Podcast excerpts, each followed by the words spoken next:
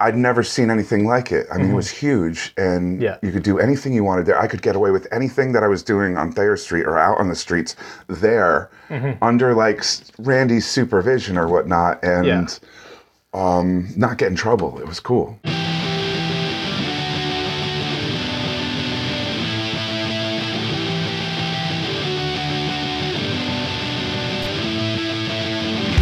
Hello, and welcome to Where the Living Room Used to Be, a podcast about Rhode Island's music scene.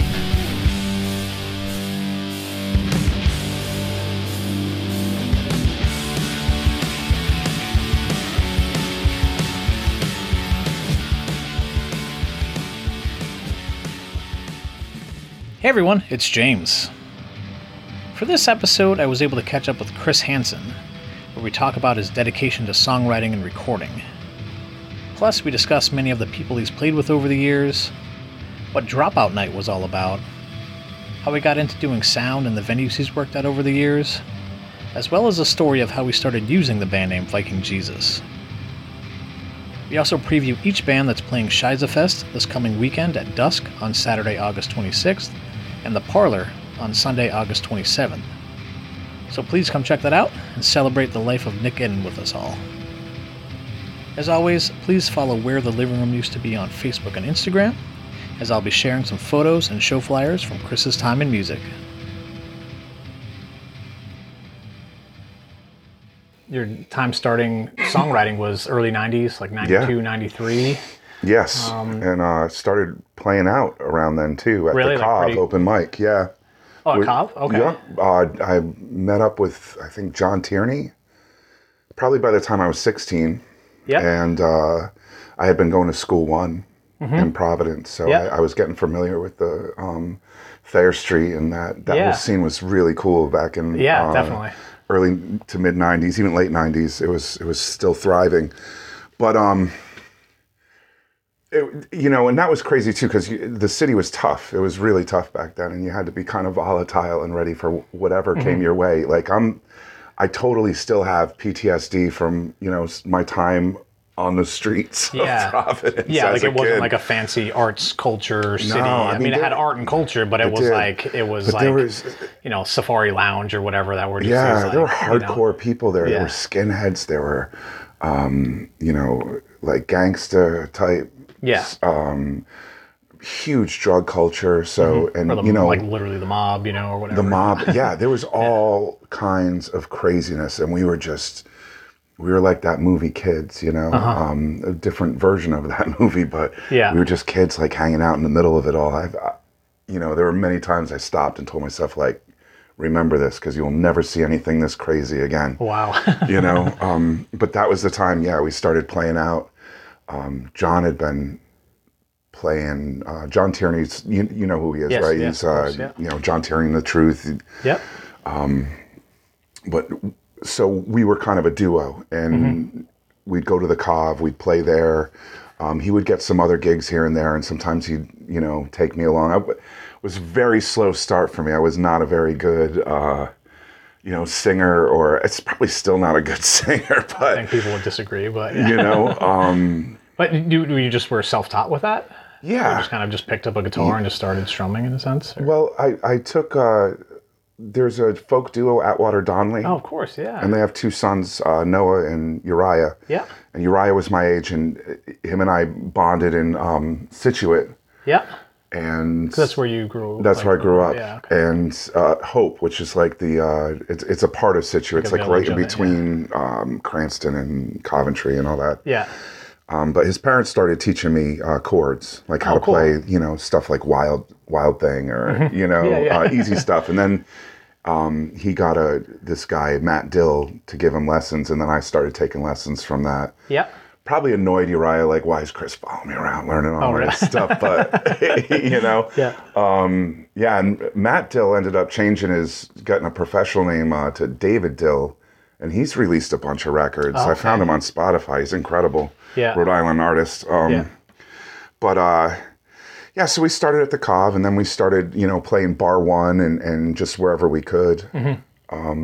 It was crazy, crazy times back then. Yeah. All our heroes were, you know, like you know, Beatles, you know, Alice in Chains. You had your Jane's Addiction. You know, big drug culture bands, and you know, we went for the ride a lot. Yeah. Yeah. How often were you playing then? Like, were there a lot of other venues that you could go, and was it like open mics, or were you starting to book? We did a lot of open mics. Then we started playing parties, and we'd play out on Thayer Street. We'd busk. Oh, okay. Because that was an easy way to like not get your chops busted by the cops or the the brown security or whatever. They didn't carry guns back then, but they were still a force, you know. Yeah. Oh, so like outside of Thayer Street, they would kind of give you a time of like you're loitering or something like that. Right. But like on Thayer Street, they would let it slide just for. Yeah, if we had our guitar case out or whatnot. Yeah. And sometimes I wouldn't even put my guitar case out. I'd keep it behind me. We'd just jam. Yeah. There's that movie theater, the Avon. Avon, yeah. Yeah, and we used to sit in there because it had good acoustics and they weren't open all day. So we would we'd play like in that little cubby. Like, yeah. Like, I'd be skipping school and just playing there, and I'd be getting caught by my teachers, you know. Yeah, it was a great time. We started, John and I had a hiatus. He went to New York to do like a showcase, you know, and he was very good. You know, he was good probably at birth. That kid could probably sing. When he cried, he was probably making good sound. So, you know, I was still working at it. And he was like, yeah, I'm going to record with Phil Green. And, you know, he did Aerosmith and stuff. And I'm going to go down to New York and play. And you can't come with me, you know? Just put it plain and simple. And I was like, oh, damn. But then I discovered the living room. You know, where it used to be. But I discovered the living room. And it was so crazy because you could do anything you wanted there. Yeah, and this was the one like the third one, Rathbone Street. I'd never seen anything like it. I mean, it was huge, and you could do anything you wanted there. I could get away with anything that I was doing on Thayer Street or out on the streets there, under like Randy's supervision or whatnot, and not get in trouble. It was cool. Yeah. Okay. You know? And then I got a gig there. Yeah. And 2 months later, I got a job there. Yeah. Doing sound. I was coming out of a movie theater, and Randy was going in. He used to go to the movies on like Tuesdays, and I took my mom to the movies, and I was leaving, and he thought my mom was pretty, so he was like, "Is that you, Chris? You know? Oh yeah. Hey, I'm looking for a sound guy. If you know anyone." And my mom was like, "He's looking for a job," and Randy stopped and kind of like, "Oh." You know, because he had an opinion formed of me, I'm pretty sure, at that point. And he was like, well, come down and talk to me, Chris, you know? Yeah. And I did. And for whatever, I schmoozed it right, or he just, you know, he took a chance and gave me the job. And I trained for 3 days, and then I ran 7 bands a night. For the next bands played there? Yeah, 7 bands a night. They would do these hardcore shows. I mean, I just didn't realize you get these like that much. But 7 bands, and if they all brought like 20 people, you had yourself a pretty good show. Yeah, you know, and back then people still went out to concerts. You know, yeah. Because this was like 96, right? This was 96. Yeah, okay. Yeah, and then you know, I was terrible, but I kept working at it, you know, and there were people like Kevin Raymond and Gregory Rourke to help train me, and Mike Aruda. Oh yeah. Did you have any ambition of doing sound when you started, or was it just like, here's this job? No, and I honestly, I had such a dream of like becoming a, you know, recording artist and all these things, but I figured, if I could get my foot in the door and in the industry itself, it wouldn't hurt, you know? Yeah. And it wouldn't hurt to, you know, my parents and everybody was always like, you need something to fall back on, you know, which nobody likes to hear, but, you know, you need something to fall back on. So I thought, I'll do this, and I can work around the musicians, and, you know, maybe cool things will happen. Yeah. Because when you worked at the living room and you worked in that old school, you know, with that old school mentality, and the people that had that, they expected a lot from you.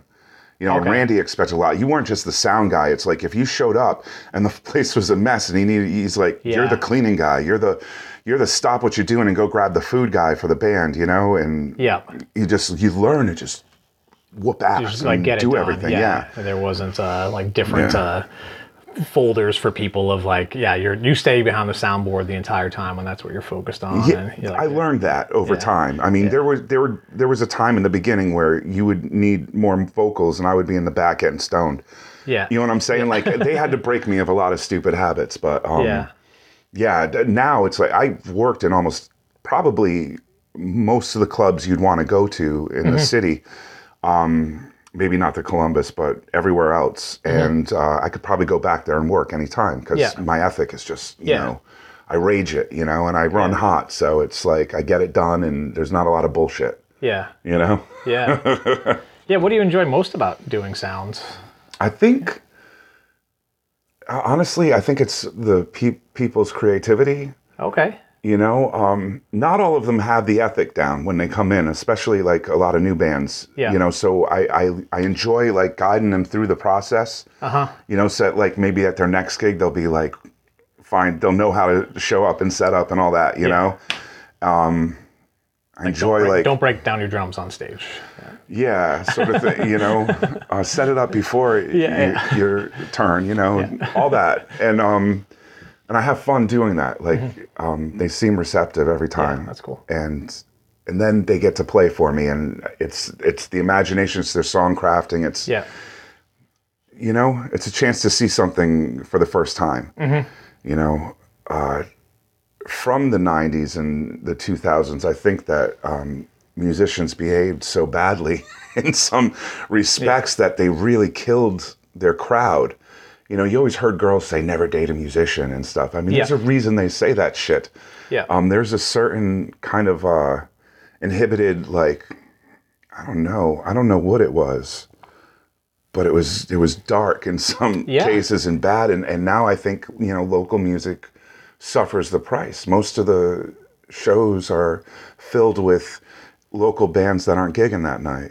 You know, like musicians seem to be the only ones still drinking and partying in the city, you know, or not drinking but hanging out in the clubs, you know. Everybody seems to be on a sober kick lately, which is good. You know, I guess the older we get, the more we got to think about things, you know, long term. Yeah. You know? No, I hear you. But yeah, things have definitely shifted and it's come up quite a bit, obviously, because we're just, you know, talking about the history of music here in Rhode Island, but you think know, Me Too would have saved us, you know, eventually. Like it did weed out some of the, you know, less desirable kind of behaviors, and what's left is pretty cool. I wish people would give it another shot, you know. Yeah. Or just see what's going on. I mean, it's been interesting to look at because people do seem like they're going to shows. Yeah, I mean, people paid $1 billion to go see Taylor Swift this year. You know, like so people are interested in seeing live music. And even on the national level, like you'll see, the Met will do like a few thousand people, 1,500 people or whatever in their shows, and you like, where are all those people for? Yeah. They don't know about the local scene. We have one newspaper. Yeah. You know what I mean? We don't have like a local hour anymore on HJY or who listens to the radio or BRU anymore, or BRU. Yeah. Any of the stuff that's, like just really focused on that. And it's a weird time. I think if we had gone on strike back when Napster came out and all that stuff and we, and the streaming, like maybe, we would have had a shot, like Hollywood has a shot to kind of stay alive. Yeah. Yeah. You know? Exactly. I've seen that, like, connection be made of, you know, what's happening with the Screen Actors Guild and like with music, and probably even more so now. I mean, obviously, Napster had its trouble when that first came out, but I feel that it's even more dangerous now with Spotify, just because, you know, with Napster, people knew that they were doing something that they probably shouldn't be doing, I guess. You know, like there was that level of like, we're taking these things, but with Spotify, I can guarantee that no one that pays their $10 a month thinks that they're not supporting musicians, but they're not supporting musicians. You know? I think it's becoming apparent, but I mean, you need if you get 1 million plays on Spotify, you get $4,000. Yeah. That is peanuts to somebody, you know, who spent, you know, $4,000 or more or less making their album. Yeah. Or the years of, you know, guitar lessons or the, you know, the pain and suffering it takes to, you know, create this music. Like, yeah. Sometimes you put yourself through some shit, you know, the ringer. Yeah. You know, you got to get sensitive or angry or, you know. But yeah, just to get to that, even get to 1 million streams is not something that is easily achievable with how much music and like at that same point. I mean, kind of going back to the 90s, it was because that was the era that I came up as well. And I remember the bands that I would play with, and when I was able to put out a CD, like that became like another echelon of bands, you know. It's like, oh, cool. So there's a bunch of bands that are playing, but this one actually has a CD that they made. This one has a tape that they made, you know. Right. Like, not everyone had that. I miss all the tapes and stuff, you know. They would, some of them would be like straight from band practice, but it would be good stuff. Yeah, yeah. But it was just like what we had to do, just what a lot of other bands. And I mean, it's very cool how it's been kind of democratized that people can just pay for DistroKid and then they can be on the same Spotify as Taylor Swift or whatever. But like, it's true. It's just a difficult thing to separate yourself from and that. And you have the whole payola thing too now. It's like you literally have to. I mean, the only way you can get like your streams and your followers up is to go and pay these people to place your songs in different playlists. Which I don't know who feels comfortable doing that, but you feel more comfortable doing that when you look on your Spotify and you've got like 8 monthly listeners or something, and you're like, you're trying to do something with it, you know? Yeah. It's weird. It's a hard thing to navigate. Yeah. You know? But it's, I don't know, I guess I'm still in that old school thing. Like I was at Armageddon earlier today, Armageddon shop, and just went to check in. I consigned some of the records I put out, the tapes I put out, and I sold some stuff. Like that's sold the High Plains vinyl there, you know, sold the Jesse the Tree tape, and I love the High Plains. My day, you know. So whoever it is that bought those things at Armageddon shop, Jesse the Tree, it was pretty really exceptional, cool. Huh? Yeah, he really is. I like him a lot. Ramos. Yeah, Ramos. Yeah. Yeah, I know his family. His cousin played flute on one of the Viking Jesus records. Yeah. That's cool. Mariah. Yeah. Part of my French. Yeah. Oh, that's cool. Yeah, he's amazing. I like him a lot. Yeah. There's a lot of good talent out here now.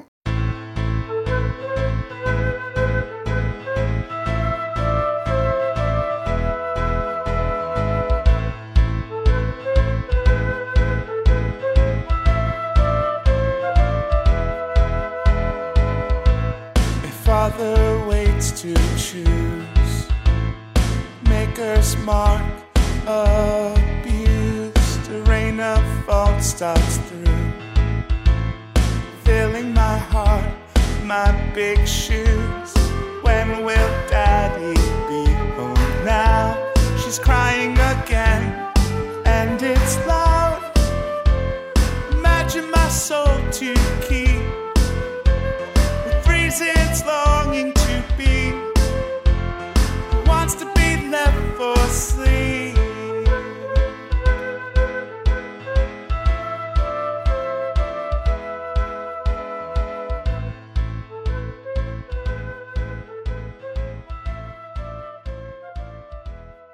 Yeah, I mean, I guess talking about like physical media and stuff like that. I mean, I know you've recorded a bunch of albums. I have. I have so much recorded. I used to do every Thursday. Yeah. For like 7 years, I recorded every single Thursday. So okay, I have stuff that I've never released. I have like 5 albums ready to come out.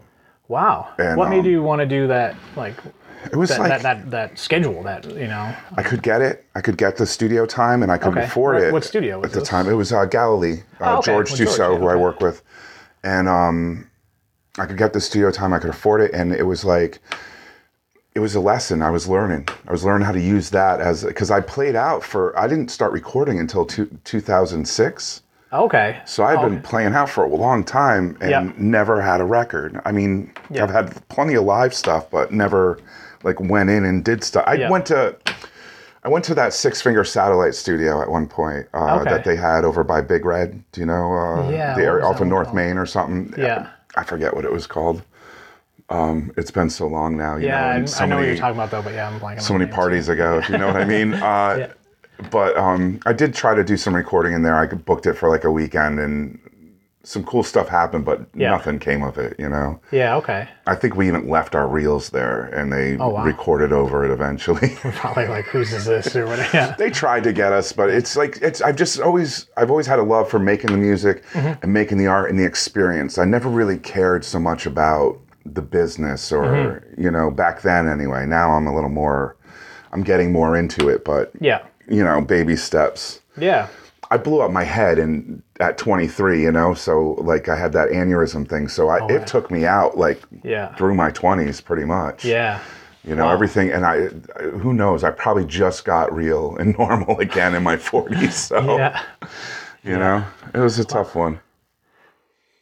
But yeah, lots of media. I do. I have a few albums. We just released re-released our first Viking Jesus record again. And we do the CD Baby Pro because it goes everywhere or whatnot. Yeah. And we did the Before the Mutations, which came out during the pandemic. Yep. Wrote it during the pandemic.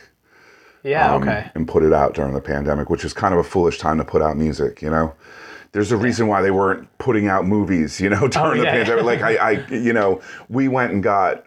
we bought like 300 records, you know, and it just, then our drummer dies and it was very hard to kind of promote it, and like, you know, so we still have a few hundred records, and hopefully we can get our band going again too. We have the kind of like Led Zeppelin curse, you know? Okay. So our drummer passed away, last year or... Yeah, it was March, right? April, yeah. And we just haven't been able to get it back. You know, we've tried a couple of drummers and we've had some good experiences. We're coming out with, we're doing the second year of Shiza Fest, which is a festival we started for the memory of Nick Iddon. Yeah, this is your drama that you're talking about. Yeah, we're going to raise money to buy kids instruments, you know, that can't afford it. And last year we didn't play with a drummer. Mm-hmm. And this year we're playing with Chris Jackson, who we've performed with before. You know, he's played with us at different iterations of the band, you know. Mm-hmm. But I'm looking forward to it. That's cool. Yeah. But I guess while you bring it up, can you talk about the start of Viking Jesus and talk about some of the other members that have been a part of it? Like, have you always performed under that? No. Like, we were the Left Hand Band. Okay. And I was playing with Bob Giusti. Yeah. And it was at this certain iteration of the band, it was Bob Giusti, Richard Ribb, who's he's a great bass player, local guy, you know, and George Dussault. Okay. And we were playing the Everyman Bistro. We had a residency there on Fridays. Wow. It was really cool. Buddy Ciance used to be there every week, and I've got a ton of time with him, man. But this one particular night, I don't know if Bob had eaten painkiller or something or what, but in drinking his wine, but he fell asleep at the drums. Whoa. We're not the band that makes you want to fall asleep, but we were probably playing like a slower song, and he just kind of like passed out or something. And all of us were like kind of moved by it, you know, not in a good way. Yeah. And we took a set break. Or we might have even been finished at this point. And Bob looks like Woody Allen, you know, meets Horseshack from Welcome Back, Kotter or something. And I let him know that. I was like, you Horseshack looking Woody Allen mother, you know? Yeah. Beep, beep. Yeah. And he was like, you're a fat Viking Jesus. I was like... Cool. I was like, you know, that's our new band name, and you know, I can lose weight if I want to. Yeah. You know, it was so that's when we decided we were going to be called Viking Jesus. Okay. And Left Hand Band was cool. We had made some progress, and then it was starting to fizzle a little bit. So it seemed like it was time to shake it up. And like, what year was that? Like, this was probably 2011. Okay. Okay. All right. Yeah. So this is about 2011. Then we went into the studio and we were trying to make radio mixes of some of our stuff, like bleep out the swears and whatnot. And Bob had mentioned that we couldn't send anything to New York, Manhattan.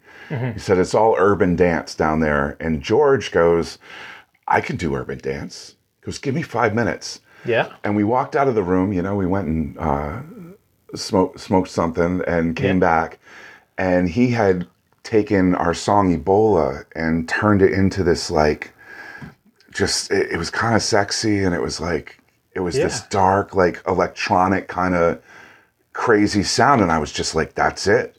That's the Viking Jesus sound, you know? And we took this, I like distortion of voice. I've always kind of had a problem with my voice, you know. I'm over it now, you know. I'm old enough to where it's just, it is what it is. I don't care anymore. Yeah. I'm not going to think about it. But there was an old, like, tape recorder microphone from 1980 that George had found, like, 4 of them at a yard sale and bought them all for $1. And they sound like you're on the telephone. So I sang the whole record through that, and we made, like, new versions of all songs that we had. We thought still had some life in them, you know, and needed another shot. So it was basically just like we revamped it and we started it. Yeah. And then Bob and I had Bob was going through a divorce. I think he had a death in the family, like one of his parents died, and it was whatever it was. Like I'm just kind of trying to think back, but there was some sort of problem, and he had to dip out, and we had to stop working together. I remember I called Sasquatch Dave, and I was like, Dave, you know, I was like, Bob and I are having an issue, and maybe you can take him on for a little while, because Dave's a very strong personality, and he's a tough cookie, and I feel like if anybody could have steered that, you know, out off the track train, it was him. Yeah, you know. Okay. So, and I guess they had already been talking a little bit too. So it just kind of sealed their deal. And Bob went into Sasquatch and the Sickabillies. Yeah. And I was going to have my brother drum, because we had a band before the Left Hand Band called The Problem, and he was the drummer in that band. And it was, you know, it was a pretty cool thing. And he showed up to band practice. He's like, you know what, man, I'm in love with this girl, and I'm not going to have time to play in the band, because I'm going to spend all my time with this girl. Kind of like, you know? And Nick Iddon just happened to be at the studio, and he's listening to my brother say all this shit, and he's kind of like smirking and smiling, and Eric leaves, and I'm like, Nick, you want to come in and practice? He's like, dude, I'll be in the band. Yeah. Like, I've always wanted to work with you, H, you know? Yeah. And that's how he talked, folks. He was just like, you know, H, and, you know, he was a broski. He had his... And he was like, I totally want to play. So Nick was in the group. Because he was playing, it must have been Conurco at the time? Or? He was in Conurco, and I guess Conurco just broke up. Oh, okay. They had an 8-year run, and they had just broken up. And, you know, Nick and I were friends for 16 years. My first time working at the living room was Nick's first time playing the living room, and he hit his floor tom and it fell off. It was like one of those mounted on the stand floor toms, and it fell off his stand, and he was losing his mind on stage. And I was like, hey man, I got some duct tape.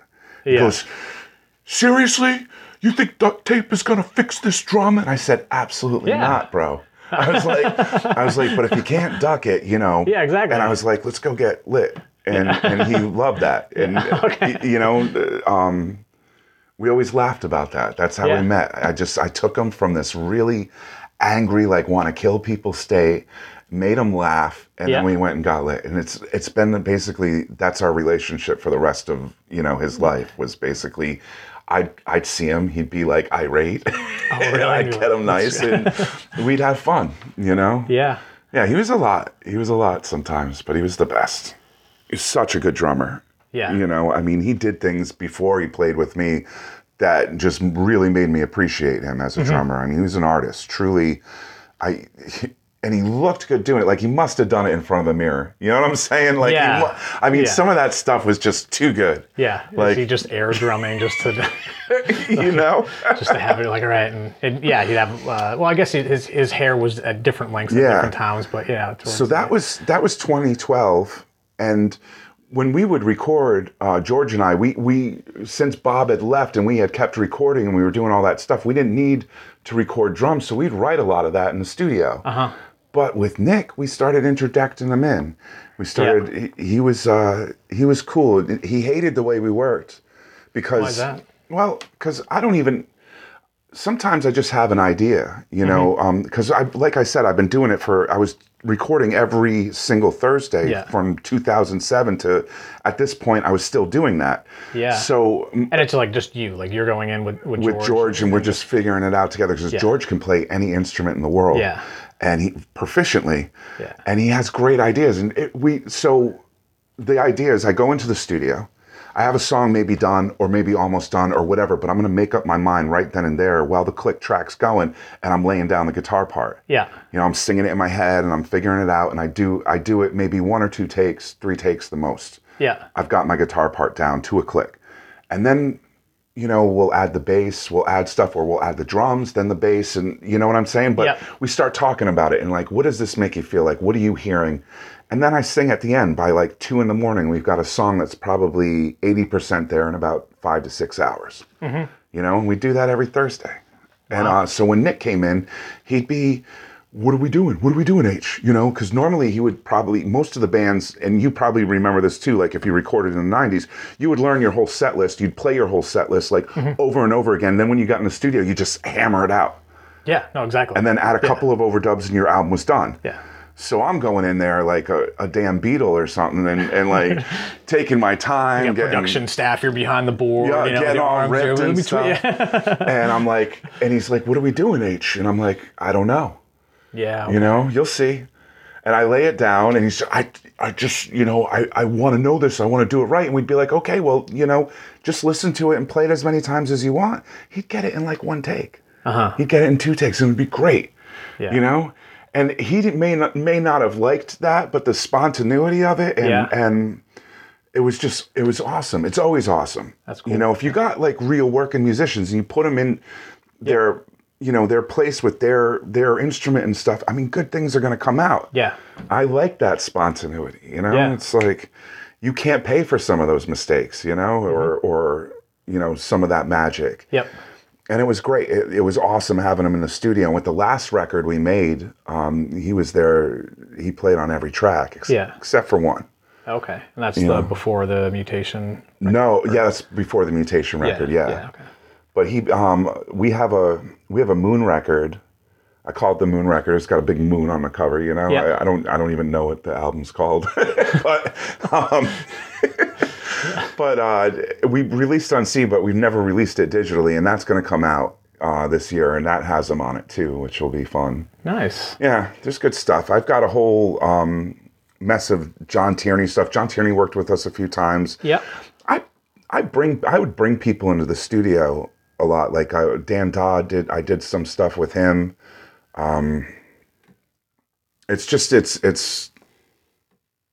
It's like, it's fun to produce, you know, and you get sick of producing yourself or you might not always have something. So you bring people in, but I've got a lot of unreleased stuff. Nick and I were going to do a band with Jon called The Dropouts because we had a night we used to do called Dropout Night. Yeah.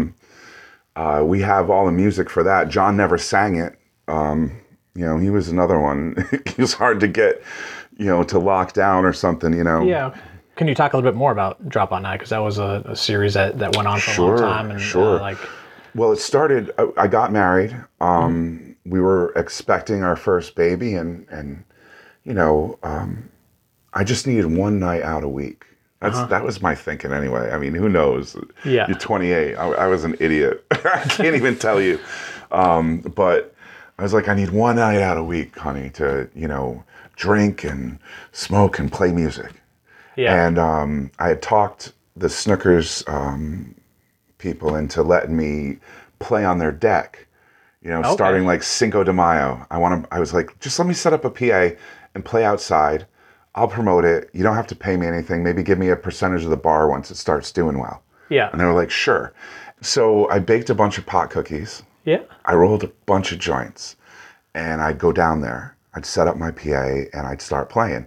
And once like some friends were there or whatever, I'd start lighting them up while I'm talking to people because I love to do like a lot of like interaction with the audience, you know, and almost like stand up, like bust their chops and they're busting mine back and I'm lighting these joints and I'm throwing them at people and the whole deck is getting lit and we're all eating cookies and for some reason, like, I can still perform, you know. It's almost a tragedy because we really learned how to play very well under the influence of a lot of different fun things. But that's what that night turned into. It turned into this, you know, epic party. And then one night, Jon Tierney showed up, and we had a falling out for a little bit. And someone told him I was doing this. I think Jimmy Hastings, a friend of mine, told him I was doing this night, and he comes down and I'm like, you know, you're playing, right? And he's like, oh, I'm retired. I play Christian music with my dad. And I was like, that's cool, but you're going to get up and play, right? Yeah. And I handed him my guitar, and then he came back next week and the week after. And next thing you know, we were a partnership again, and we were, and then the bar was doing good. We had this girl, Lisa Camacho. Oh, of course. She just started bartending at Snooker's, and her and I, you know, made a cool bond. And then she started, because she knew we got paid for the bar, she started slinging drinks. Like, she'd come out from behind the bar, and John and I were making decent money to do this night. And it was just, we held it down for maybe 4 years at Snooker's before they moved their location and weren't going to do music again. Yeah, yeah. It was the most insane night Providence had. It was a Thursday, and so many people came. Who else was performing that? Like, was it? Oh, we had, because it was, you would invite other songwriters. Or they would show up, and they were friends, so they would get to. But we had, it wasn't necessarily like an open mic, but it was not an open mic at all. Sort of just like the community of other community bands of songwriters. And, I mean, honestly, like when Spaga would come, you know, Matt Hashaway, Spaga. So when he would show up, you're not going to not let him play. I mean, he's pretty incredible, and he does this like beatboxing and knows every song in the world. So, and meanwhile, we're all getting ripped and we're all talking a lot of crap over the mic, you know? So it feels more like a party and a hangout. Yeah. And so it was very easy to pass the mic or pass the guitar and be entertained by your friends. And there were beautiful people there you wanted to talk to. And it was just excellent. So Spaga would play. We had Chris Rosenquist would come down. He was in the Tower and the Fool. Yeah. And I knew him from like Thayer Street when he was like 19. He asked me to play Ocean Coffee Roasters with him. I might have been a couple years older. Yeah. And I never forgot him because he was a cool kid. Yeah. Interesting songwriter, interesting sound, but very good. Some of his Tower and the Fool work, I still listen to it to this day. Yeah. It's in my mixes on Spotify. Yeah. He would play. Nicky P would play. Nick Pouliot. Okay. Do you know who he is? I don't know. Man, this kid, he sounds like Colin Hay meets Martin Sexton or something. And really? Wow. And he can do all this guitar tapping, and his songs are just beautiful, like epic. We would do Songwriters in the Round with him and Chris Rosenquist, Jon Tierney, and I. And so they would come and play. They would be a hoot. Storm Davis would come down and sing sometimes. Nice. All kinds of people would stop by, and if they were like that caliber, they were definitely getting the mic. Yeah. We also had friends that were not of that caliber, and we would totally pass the mic to them too, because it was just who cared, you know? It was as long as everybody was having fun, everybody was, you know, lit and drinking, it was a good time.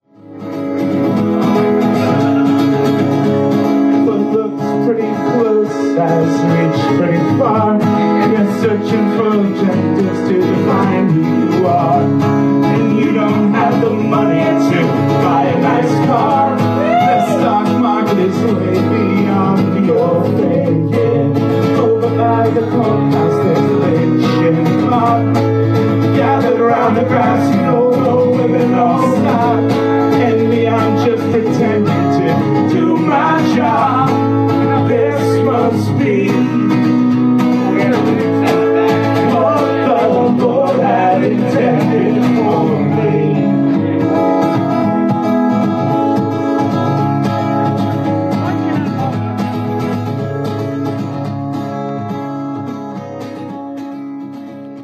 I do want to talk about Man and Wife, which is your duo project with your wife, Tara. Like, how did that come about, and like, what are the songs you're doing with that particular project? You know, it's pretty much similar. It's I mean, there's a couple of songs that we do that we haven't taught the band or that hasn't been released yet. I have a whole album of ballads.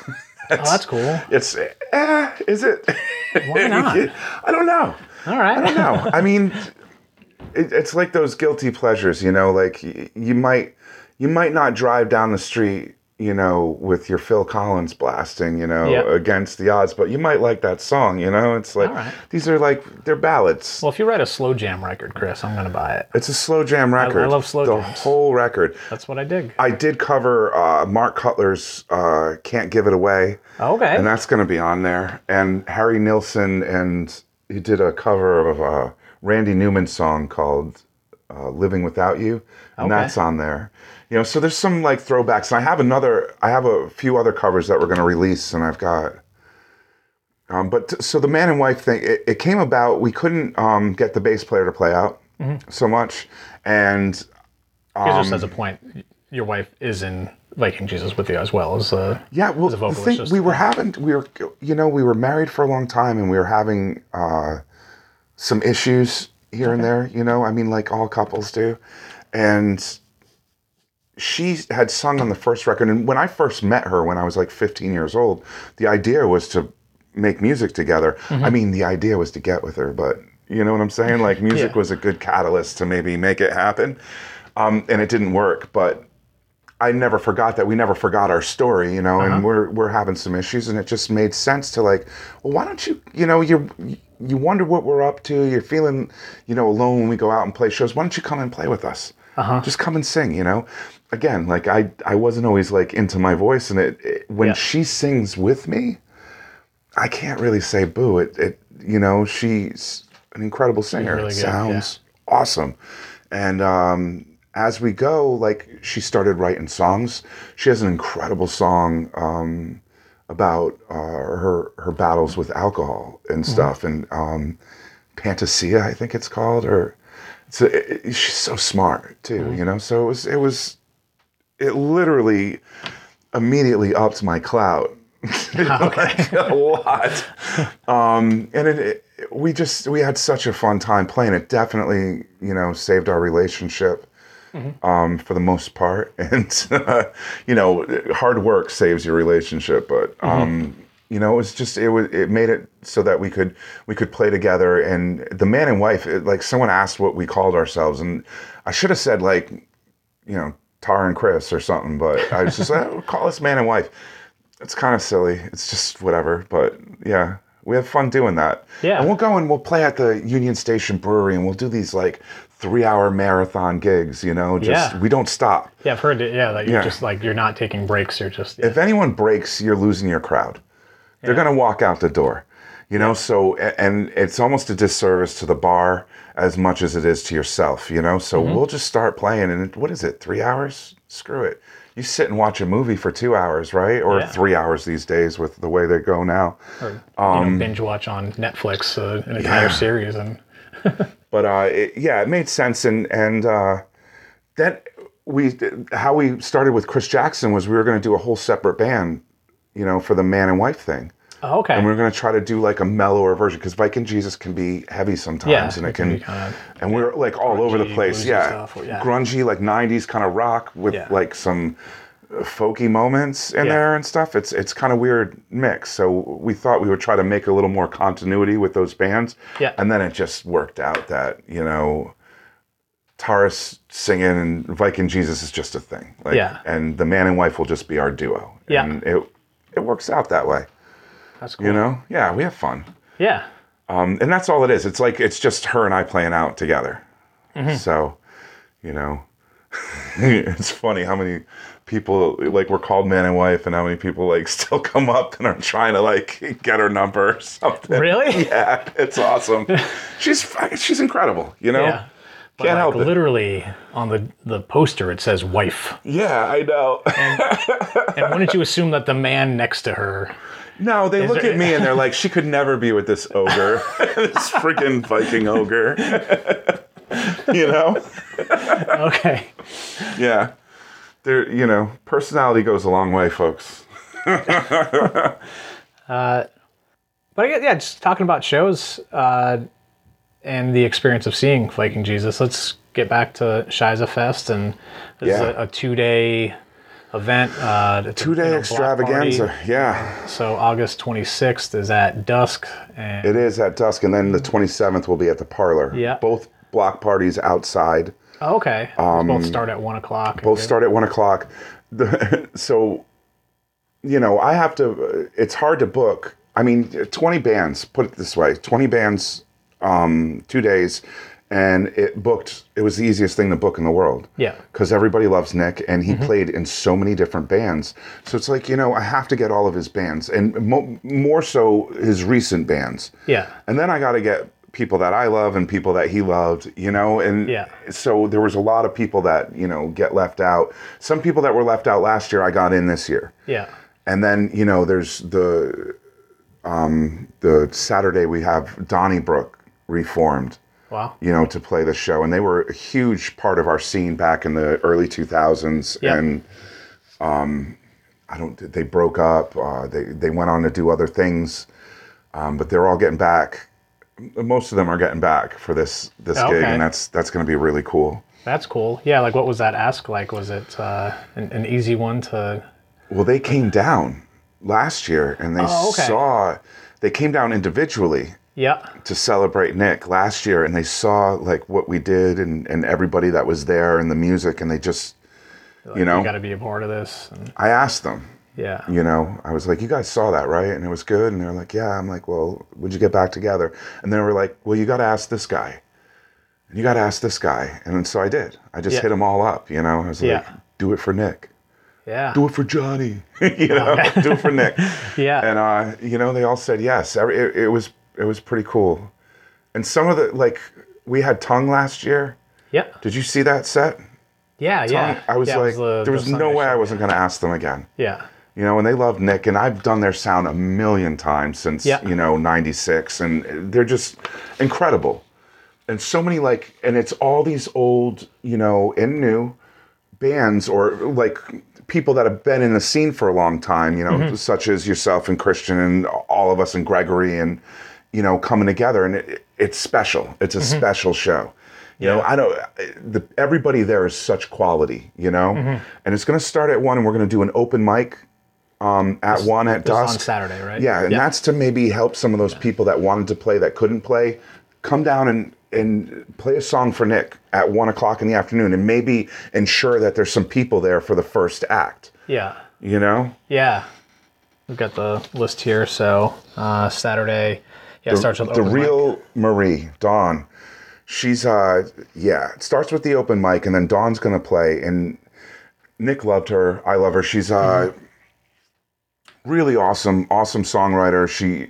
I think she went to Berkeley. I mean, not that means a lot to anybody around here that plays music, but it does to me. It's like, you know, you cared enough to get an education in it. I mean, she can play anything. Yeah. She's really talented. She's got she'll have a nice band with her, you know. She tends to lean towards the hip-hop-ish kind of sounds, but totally groove band. She has great songs. The Brown Apples, they're kind of...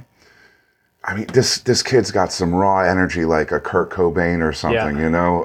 I don't know if he'd hate if I said that, but he's really cool. He's got great like hooky kind of. I might yell a little bit, but it's fucking good. Yeah. You know, it's like it's musical. Yeah. Gamma Rage, which is fronted by Melissa Bellarosa. And I think the kid's name is Chris. I'm not sure. He's this tall, like, guitar player guy, and he builds his own guitars. Oh, really? And, they have a really heavy sound. And then, you know, she can wail. So they come out and they just, you know, kind of foot in the face. This is like the heavy day, you know? Yeah. Eclectic Electric, Thomas and just a sick bassist, you know, very unique band, awesome backbeat. Everybody rules in that band. The Saunts, one of Nick's bands, epic, you know, heavy, kind of like stoner rock, like Clutch or something. It's really cool. Yeah. The Truth Divides is one of I think they were called Eris back in the 2000s or late 90s when they came out. Piano player, very beautiful voice, this girl, and really epic songs. Steve, he was the guitarist for Face Called Hate. It's like a Face Called Hate and Eris kind of thing. Nick really shined in those bands. They were incredible. Sex Coffee is after that, and you know, Sex and Coffee, and Ruth and Charlene, all the essence, and Nick would play with them as well, and they were driving, you know, they have really fun songs, you know, they sing about sex and rock and roll, you know, good. Tongue, again, I mentioned them a little while ago, like really powerful performance. We're talking, I mean, David Tongue, he's like from another planet, man. I mean, he's just, you look at him, and if he had shades on, you'd be a little scared. I don't know, and he's such a he's a really sweet guy. Like he's a nice guy. I'm sorry I said sweet, buddy. Oh. Nice guy, you know. I don't want him to get mad at me. Like, dude, I'll kick your ass. But their front woman is like, I mean, I want to say she's like a witch or something. She's she's got some like, and I mean, she really is something else. I don't you know. I said he's from another planet. She's like from another world, man. Wow. Another dimension. Yeah, she's and the show they put on is just incredible. Such all energy, like it doesn't stop. Then we got Conurco doing a reunion. Yeah. Last year was phenomenal. That was so good, wasn't it? I loved that band so much. I loved mixing them because I had heard Al. Randy always liked Al. Al always, like, he would sell the living room out. Like Al Diaz. They were all, Al Diaz. They would all be kids, you know, and they weren't old enough to drink, but they'd pay the cover, and Randy loved it. Yeah. You know, and he'd give them a bunch of money, and Al did really good for us over the years. And he was in GTA, and he played drums, he would sing, he would do this, and then he got in with Nick and the boys. They just crushed it. He had a falsetto. It was beautiful. It was like this really heavy metal music with just, like, a really good voice. And they held on. They played for 8 years. They opened up for really big bands. Yeah. You know, it's sad that the music industry is what it is. You know, there's no real hope, you know, for anybody while they're still creating a money market around artists that they create, you know, and build up. And these 6 people in a room are writing songs for, you know, all of them. There's no... For the artists, until people want a real... damn artist again. We're doomed. That's it. Done. Donnybrook. After that, we talked about them. That's going to be badass. And then Hope Anchor is going to close the show. Now, I just asked, and they were like, yeah, you know, we'll do it.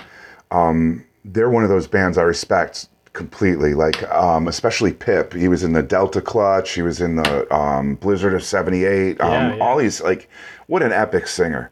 Yeah. Like, if I could have had I would love that kid's voice. You know what I mean? Yeah. He's so cool. And he's got cool brothers. And, you know, this is a real, real Providence lineup right here for Shiza Fest. Yeah. And that's just day one. Yeah. I'm telling you, like, to stay awake for this whole show, I mean, you're going to have to call your old drug connects or something. I mean, this is epic stuff. And that's at Dusk. And for day 2, we're going to go over to The Parlour, which is on Main Street. Dusk is on Harris Ave, if anybody doesn't know. And it's like, it's kind of near Fantasies and where the old court used to be, since we're doing this podcast, right? Where the court used to be.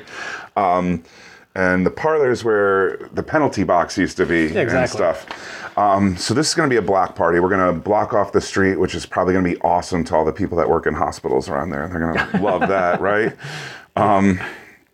At 1 p.m., The Office is going to start, and that's a Matty Odebashian thing. Oh, really? He was in the band Grow, and he's in the band Natural Element, reggae stuff. He's playing with one of maybe some old members of Grow. I think that's what it is. But they're going to actually set up, and they're going to play throughout, like, in between bands and all that. They're going to be, like, our radio, you know. Instead of going to, like, house music. You know. So they're just going to have a little setup on the side, and they're just going to fucking rock for us. They're going to do, like, the lightning bolt thing, you know. That's cool. They're just going to, like, set up in the middle and just, you know, keep it going. And then we have Heather Rose in Clover. You know, she's been in the city for years. Yeah. She's cool. You know, we all know her, you know, we all love her, we love the band. They're just good people, and I'm happy they're playing. And then Corinne Southern in the Constellations, they're going to play, and she bartends all over town. Good songwriter. She is someone that I saw at open mic at Parlour and didn't need any help. She's just, she's good. She's a good person, good songwriter, good singer. She has unbelievable amount of confidence, like chick could level mountains, with determination, believe me. And that's awesome. And then we have returning artist Jackie and the Wizard. Of course, they closed down the show last year, and I think it was just too much. It was so late, you know what I mean? We all danced, and it was a great time, but she and he are like this wicked indie dance kind of spectacle of just cool stuff. And I think it's a good flavor just to put right in the middle, and I mean, it's hard to set these things up, who's going to play late and who's going to play, so everybody's been very cool about their placements and not pissed. Helen and the Trash Pandas, she was a good friend of Nick's. I saw her that was the first time I think I've met her before, but that's the first time I saw them last year. Oh, okay. And they were amazing. Yeah. They were amazing, like a great rock and roll band. Absolutely, yeah. Just come right out, and she's got a kick-ass voice, and, this is these lineups are fucking on fire. High Plains, do you know them? I think I've heard of them, yeah. Yeah. Drummer's okay, but drummer's all right, man. He's not bad. No, that's an incredible band. Talk about harmonies. Talk about songwriting. We're gonna come out of Helen's set, and then we're gonna go somewhere really nice, really thoughtful, and it's good music. We're gonna enjoy the hell out of that, and then we have the Dust Ruffles playing, which Al from Conurco plays in that band. Yeah. And I think I had to move them back because Al had to, he had something, I don't know. Yeah, okay. But it's Nick's, Conurco band, yeah. So they're there, and Tammy LaForest is the lead singer of that band. Yeah, and the songwriter. She's really good. Yeah. She's really incredible. She's so, unique to me. Yeah.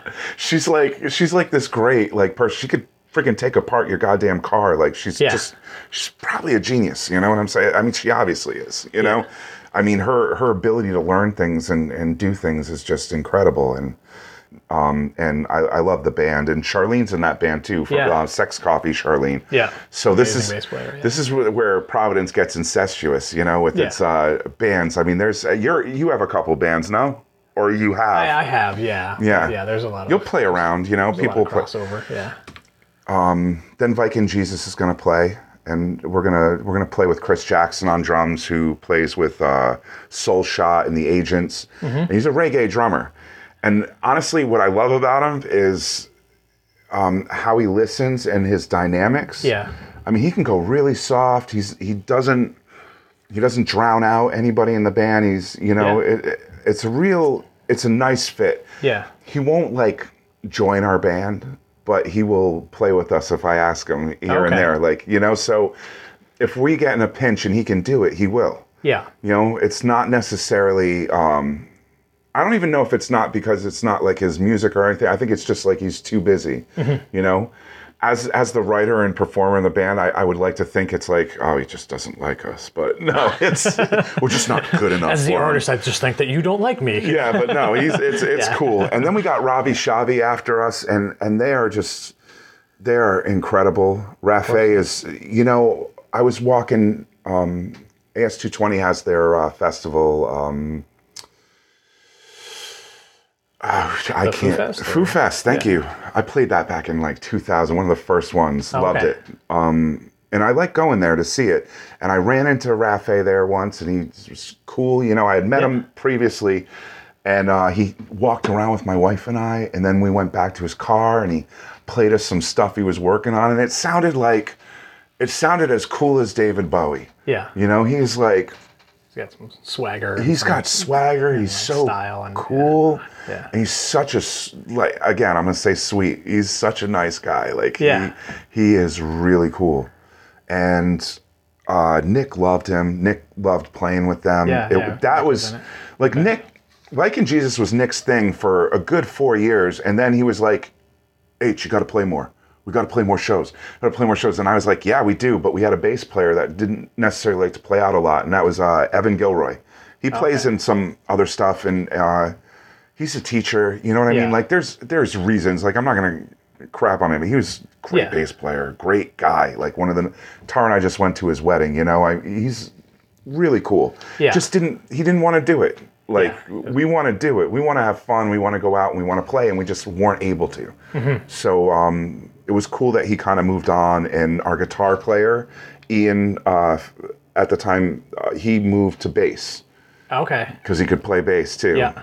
And then George came back in the band. And George comes and goes because he gets busy with projects or he, you know.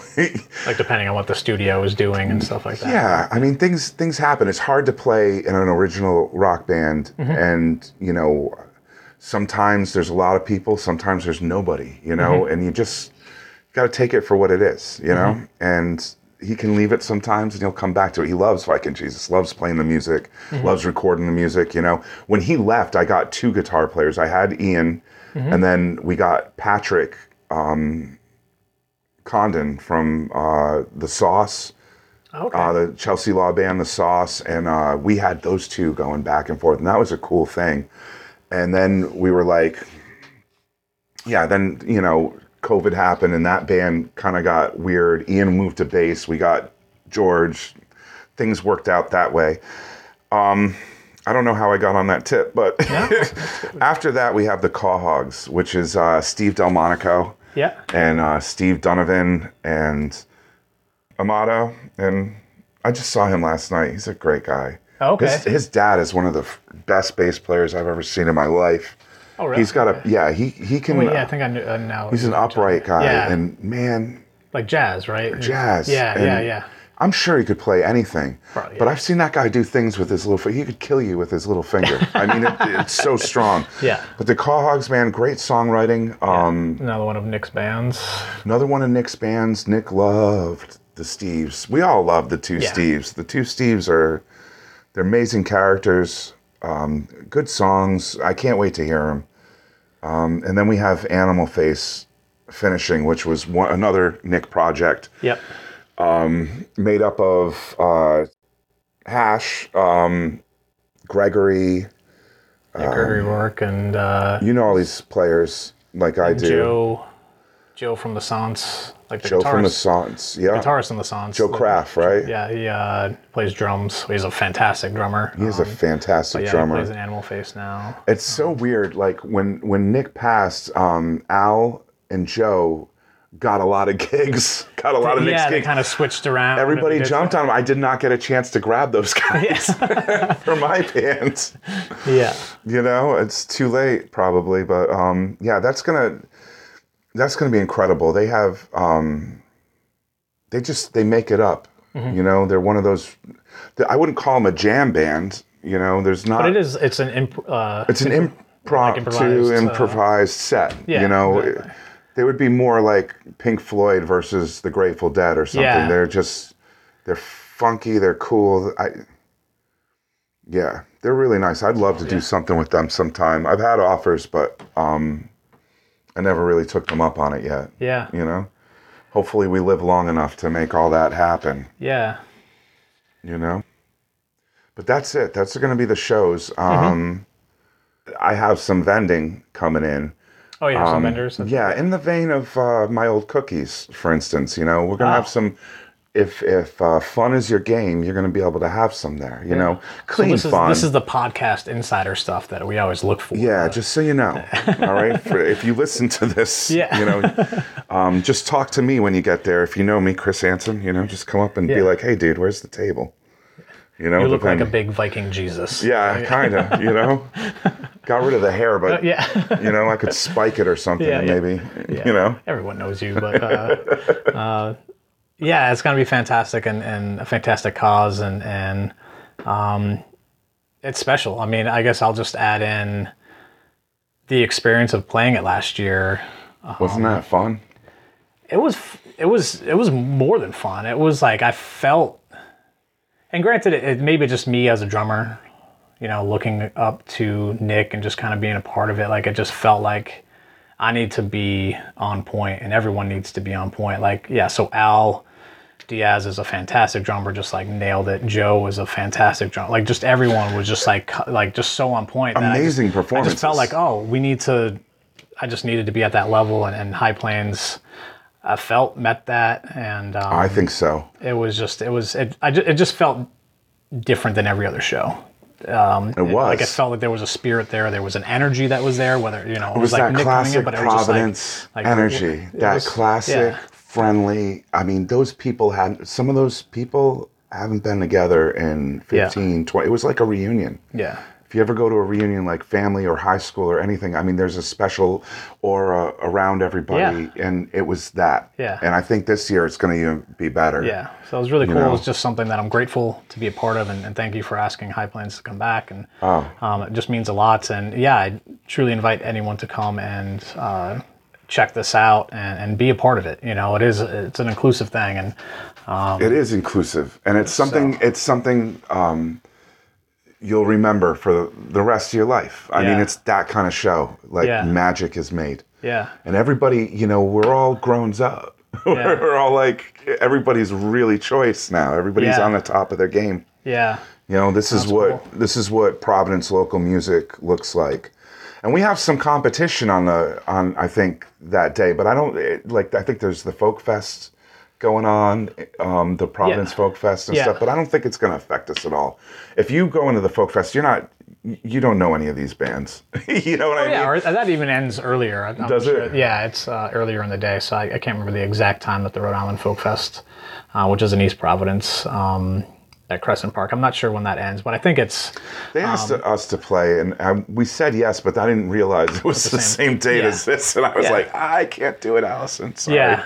Yeah, no, but I think that's a good problem to have. It's nice that the Rhode Island music scene has this place where you have choices, that there's a bunch of good shows that you can check out depending on what your taste is, or just to go,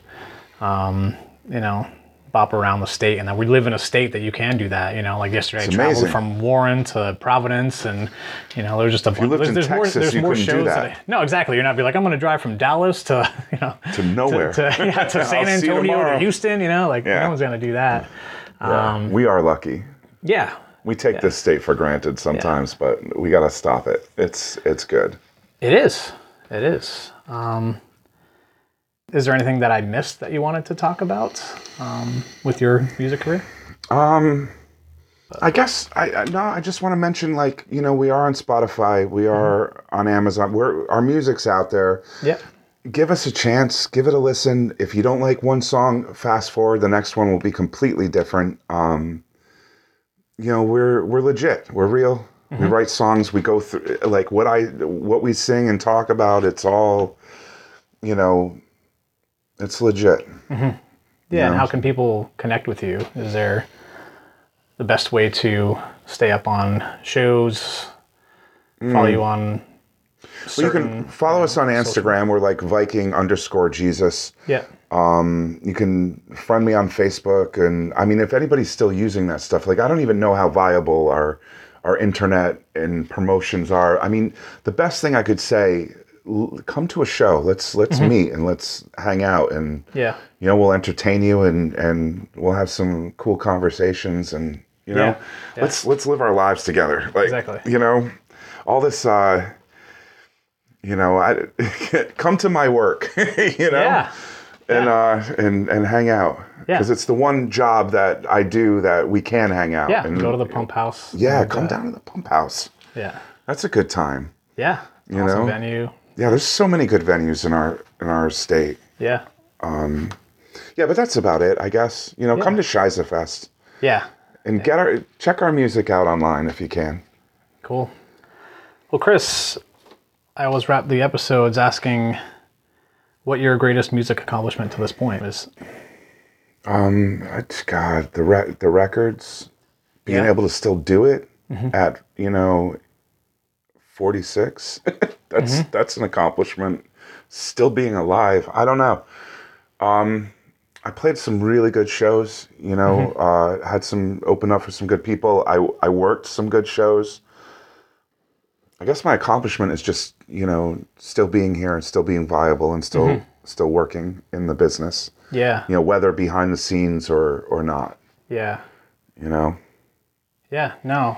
Being a good friend to the scene, I think, would be like my biggest accomplishment. I've never really deterred anybody's efforts, or I've just tried to support and make introductions and be a little stepping stone, if I will, or if I may.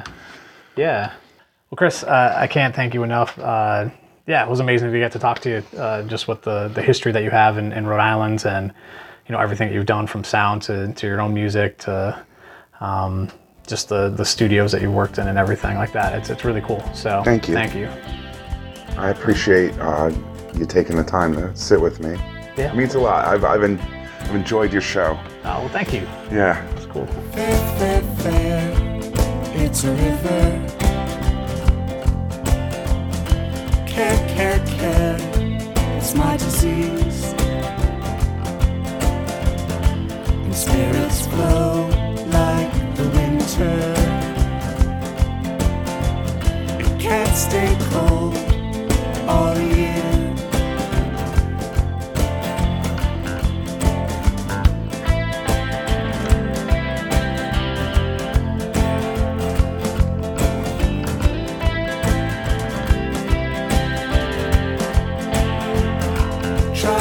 Try, yeah, I'm trying. Lie, I'm always lying. But the spirit knows, and it grows up like a fist. Cry, yeah, I'm crying. And we grow up just like